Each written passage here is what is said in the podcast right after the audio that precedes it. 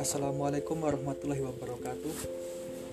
Alhamdulillah wassalatu wassalamu ala rasulillah Wala hawla wala quwata billah. Alhamdulillah teman-teman sekalian Selamat datang ya di podcast kita yang Kita kasih nama dengan catatan rihlah. Kenapa kita menggunakan nama catatan rihlah? Pertama kita yaitu terinspirasi dari seorang tokoh muslim petualang yang bernama Ibnu Battuta.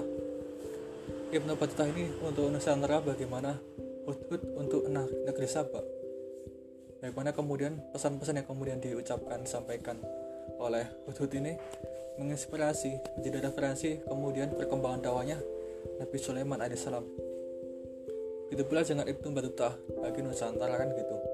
Ketika seorang sultan Sultan Muhammad I lebih tepatnya di dinasti Turki Utsmani ketika membaca catatan ini menjadi inspirasi menjadi referensi kemudian perkembangan dakwah beliau. Hingga kemudian Nusantara ini tersentuh oleh Islam. Alhamdulillah.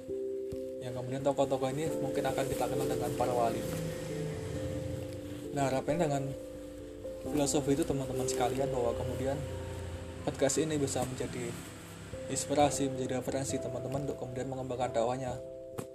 Kita juga menggunakan kata kita tadi.